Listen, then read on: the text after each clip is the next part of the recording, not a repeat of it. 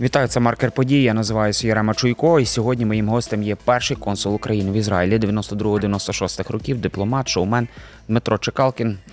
Пане Дмитре, доброго дня. Вітаю, вітаю, друже. Е, Сьогодні якраз будемо Слово, говорити. слово шоумен, слово шоумен у нас вже лайливий такий, має від. Та то в хорошому аспекті. Я, я намагаюся від цього, знаєте, відхаращитися, відхараститись від цього визначення, що я шоумен. Ну, давайте. Окей, гаразд домовились. Дивіться, я б хотів десь так вас з творчої частини десь розпочати нашу розмову і попросив би десь одним-двома словами прохарактеризувати і дати своє визначення відносинам України і Ізраїлю. Як ви їх от зараз бачите? Одним-двома словами. Це не обов'язково іменник, може бути і прикметник. Ну, вузол протиріч, можна сказати, так. Зрозуміло.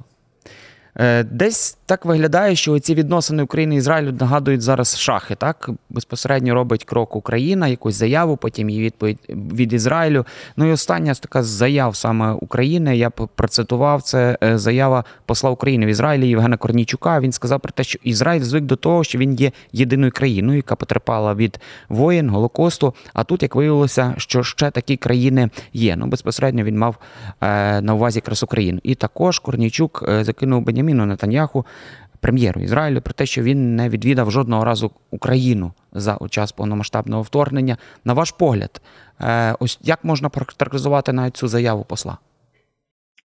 Ну, ви розумієте, на відміну від старого моєго знайомого пана е, посла, я не обмежений сьогодні дипломатичними якимись умовностями, да, тому можу сказати відверто, як в нас при владі бандити, так і там при владі бандити. Тому очікувати, що якесь може бути тут порозуміння, тим більше, що ті бандити, які при владі в Ізраїлі, вони завжди, ну я маю на увазі Натаньягу, який сьогодні заради власної свободи готовий позбавити е, власну державу демократичних свобод.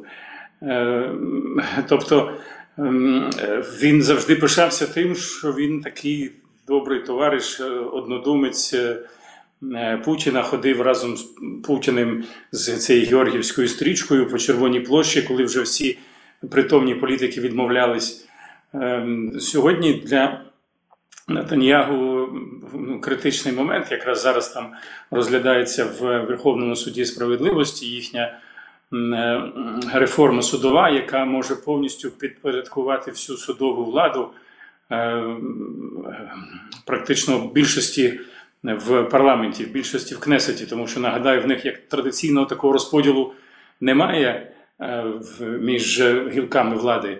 В них традиційно все повністю вирішується виключно в Кнесеті. Та партія, яка сформувала більшість, вона ж своїми своїми ж абсолютно більшості депутатами формує уряд. І раніше був чинник, який стримував е, ті, ті, ті чи інші там е, волюнтаристські рішення уряду. Це судова система, яка була незалежною. І був Верховний суд, е, був Верховний суд справедливості, і формувались які на основі дійсно ну, виважені і де були представлені, представлені різні, в тому числі політичні сили. А сьогодні так сталося, що той, на жаль, прогноз, який я зробив ще там майже 30 років тому, е, що приречена, на жаль, е, парламентська система Ізраїлю до кризи з урахуванням демографічних процесів, які там відбуваються. Тобто, коли я писав там в 95-му році цю доповідну записку, тоді релігійні партії мали е, там, якщо я не помиляюсь, 12 місць тоді в Кнесеті, але все рівно тоді вже мали золоту акцію. Сьогодні е, ортодоксальні та ультраортодоксальні партії в Кнесеті е, мають таку саму кількість голосів, як і партія е, Лікуд Натаньягу, засновники якої свого часу якраз були зацвітський Ізраїль. Е, Пане Дмитре, я от хотів вас, вас якраз е, одразу ж запитати, тому що ми багато так акцентували, і ви говорите про Нетаняху. Чи можна говорити про те, що от причиною певних таких непорозумінь між Україною і Ізраїлем і певних таких натягнутих відносин якраз є прем'єр Ізраїлю? Я б ще один момент пригадав, це те, коли він йшов на вибори. Він ще тоді фотографувався вже з Путіним, тобто плакати повністю по Ізраїлю, по столиці Ізраїлю були з Путіним. Чи можна говорити от безпосередньо, що от ці певні такі провалини в відносинах е, це якраз через прем'єр? Абсолютно, тому що йому загрожують чотири кримінальні справи за якими може, він може провести всю решту свого життя за гратами. І тому я ж кажу, як, як я і казав, він готовий сьогодні пожертвувати демократичними свободами своєї країни заради власної е, країни. І тому такий сьогодні такий ну, рівень градієнт обурення світської частини суспільства, яка виходить вже третій місяць на вулиці. Ну, уявіть собі, там нас, припустимо, після побиття студентів 1 е, грудня 2013 року на вулиці вийшов мільйон в Києві. Да? Це була чверть населення 4 мільйонного Києва. В Тель-Авіві в пік цього протистояння виходило 250 тисяч, тобто половина півмільйонного населення міста Тель-Авів. Тобто, ну, уявіть собі рівень сьогодні напруги в суспільстві. Тому, як на мене, пред'являти сьогодні претензії до Ізраїлю як такого, до всієї країни, до населення Ізраїлю. Ну, це все рівно, що коли нас тут розстрілювали, розстрілювали на інститутських, на інститутській Небесну Сотню, хтось прийшов і сказав, ах, ви негідники, що ж ви так погано голосуєте в ООН там сьогодні. Да? Тобто, ну, практично, в них, практично в них от зараз така ситуація в країні, і е, те, що їм просто не до України, я вірно розумію. Ну, тобто вони мають своїх е, багато проблем, на яких і вони акцентують. Абсолютно, так. Тому сьогодні ну, недоречно пред'являти ну, якісь претензії. Тобто це людина лежить там після інсульту, а ви приходите до неї і питаєте, а чому ви вчора в марафоні не брали участь? Да? Чому ви там вчора не знаю, не зробили якийсь там акробатичний етюд? Е, ну, Тобто, на жаль, ця криза була передбачувана, як як, як вже я згадав е, пару хвилин тому, тому що е, світська частина держави Ізраїль це в середньому там 2-3 дитини в родині, а релігійна та ультраортодоксальна частина населення це 9-10 дітей в родині. І тому така в них напруга була в суспільстві е, останніми роками, тому що світська частина Ізраїлю абсолютно на всіх має підстави звинувачувати релігійну частину, тому що більшість більшість е, представників релігійної громади не служать в армії. Ну особливо ця ультраортодоксальна так звана громада, е, не сплачують податки, живуть за рахунок податків, яких сплачують е, світська частина, і ще встромляють палки в колеса. І сьогодні вони підпорядковані дуже дисципліновано своїм керівникам, ну, релігійним, ідеологічним, партійним, і не дивлячись на їхні ну, прямо в їхній біографії, продовжують виконувати 100% їхні е, накази, дуже дисципліновано голосують. І ну, такий взагалі виклик свідомості, виклик, е, так скажемо, ем, е, всьому всім ізраїльським традиціям, тобто людина, яка займає сьогодні пост міністра внутрішньої безпеки, такий одіозний персонаж, такий Бенгвір, він мало того, що сам не служив в армії, да, що є, ну, до речі, недавно було абсолютно неприйнятно в державних структурах.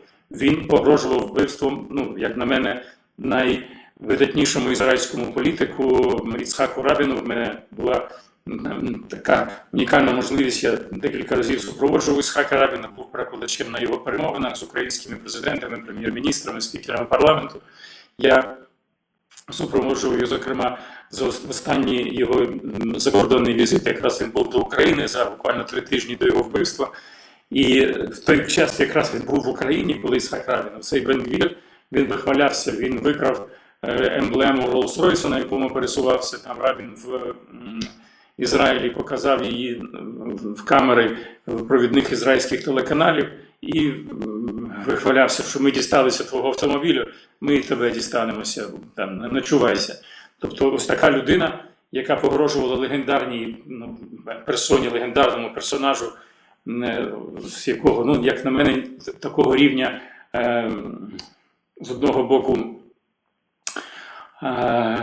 кваліфікації, експертизи, з іншого боку, такої рівня такого.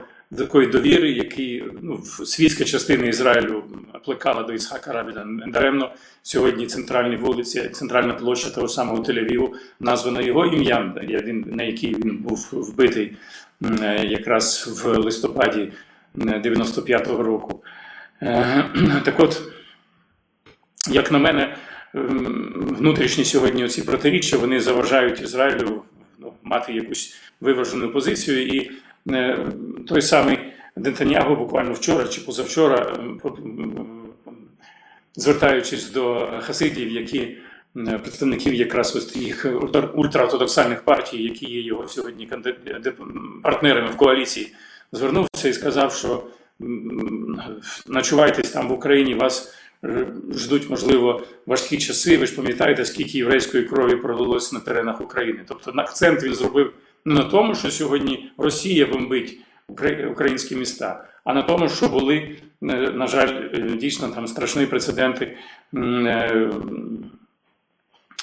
єврейських утисків, погромів, погромів євреїв, утисків євреїв на теренах України в різні там часи. Я завжди переповідаю історію з мого е, ну, з дитинства моєї бабусі. На її очах розгортались тоді дійсно е, такі антисемітські настрої в Україні, але розгорталися і розкручувалися, роздмухувались завдяки якраз е, царським агентам, царським поплічникам, тому що ці листівки чорносотенців, які коли була тут ця сумнозвісна справа Беліса в Києві, їх поширювали чорносотенці, але друкували їх якраз друкарні, яка належала царській родині Романови, для того, щоб відволікти відволікти увагу населення тогочасного Києва, їм поширювали оці е, брудні там плітки, плітки про те, що євреї вбивають християнських малюків, використовують їхню кров. І, на жаль, тоді тоді закладена була, як на мене, закладена була якраз така бомба уповільненої дії, тому що ну, спогади моєї бабусі на її очах колись на них на вулиці того е, містечка, де вона жила, була єврейська крамниця, єврейська родина. Е, і одна єдина. І якраз вона зазнала утисків від е, цих обивателів, які повірили ці плітки про страшні єврейські ці ритуали. І вони зайшли, схопили за ніс власника цієї крамниці, і на очах моєї бабусі відрізали йому шматок носа. І в цього ну, власника цієї крамниці в нього було там дев'ятеро дітей. І всі вони стали затятими комуністами. Затятими комуністами, які, як це не страшно, разом з бабусіними братами і сестрами, потім бабусиного батька, їхнього батька самого, виганяли з його будинку як е, експлуататора трудового народу, як е, проводили так звану експропріацію експропріатори. Ну, Там Дмитре... багато може е, згадуватися. Угу. Дивіться, я якраз би хотів ще акцентувати і повернути нашу розмову десь на два питання е, назад. І в той же час експерти. Ізраїльські і не лише ізраїльські акцентують на тому, що українській стороні потрібно змінити риторику та тон розмови. Ну це йде якраз мова про е, зауваження Євгена Корнійчука. Ну і також ми знаємо про те, що українська сторона неодноразово акцентувала на тому, що просила в Ізраїля зброю, так і практично можемо говорити, що ці просьб, прохання, тобто деякі один навіть момент були вимоги. Чи має Україна взагалі е, право, тобто і загалом, чи може Україна звертатися і щось вимагати, е, що стосується зброї від Ізраїлю, на ваш погляд? Ну, в принципі, вимагати може не той не, не той вислів, який треба було вже вживати, а наполегливо просити, можливо, да? Тому що е, це, в принципі, всі притомні сьогодні ізраїльські політики, зокрема і голова ізраїльського Масаду, вони попереджають, що співпраця Росії з Іраном загрожує безпеці і самого. Mm-hmm. Росії з Іраном так загрожує безпеці самого Ізраїлю. Тобто я вірно вас розумію, що наші дипломати просто невірно поводились і невірно ставили питання. Можна так сказати? Так, абсолютно. Ну як взагалі це дипломатія це такий ну ритуал чемності. Ем, треба не брати приклад з нашого колишнього посла в Німеччині, да, пана Мельника, який там ображав німецьких політиків, називаючи їх там то сосисками, то якимось сардельками, тобто ну, абсолютно недоречні подібні визначені вислови в устах дипломата. Е, але Тому... в той, але в той же в той же час дивіться, якщо, наприклад, говорити так, є Ізраїль, в них ворог Іран. Так Іран допомагає Росії, Росія, Україна, ми з ними вороги. Ну тобто, десь складається така головоломка, і практично я так розумію, що позиція дипломатії якраз цього стосується, що от практично Іран ворог Ізраїлю, і тут Росія, і саме тому вони вимагають зброю. Чи має це твердження право на існування? Ні, ну знову ж таки вимагати недоречно тут використовувати такий термін, наполегливо просити, доводячи, ну, взагалі, як на мене, у нас акценти і пріоритети розставлені е, помилково да, в наших в нашій, в нашій діяльності. У нас весь час показують там понімеччина такими ну, протирічивими, проти, протирічивими емоціями обличчя самого Зеленського, да, яке ну, трошки вже набридли його ці гримаси не тільки нам, але й е, представникам там, інших е, країн світу, і, особливо політикам. Да? Недаремно практично там ну, був такий впродовж двох місяців діяв майже там бойкот на спілкування з Зеленським. Жодний е, сюди діяч світового рівня не приїжджав, і навіть оцей. Форум там леді і джентльменів, які проводили, ну там рівень представництва був жалюгідний на ньому. Тому, е, як на мене, треба більше якраз розповідати про ті жахи російської окупації, російської агресії. Чомусь там той самий Софії, на центральній вулиці Софії, чеська амбасада проводить виставку е, картин, е, верніше фотодокументів, які засвідчують страшні злочини ем, Російської Федерації на теренах України. Так е, український посол навіть не з'явився на відкриття, навіть ніяк не бачимо.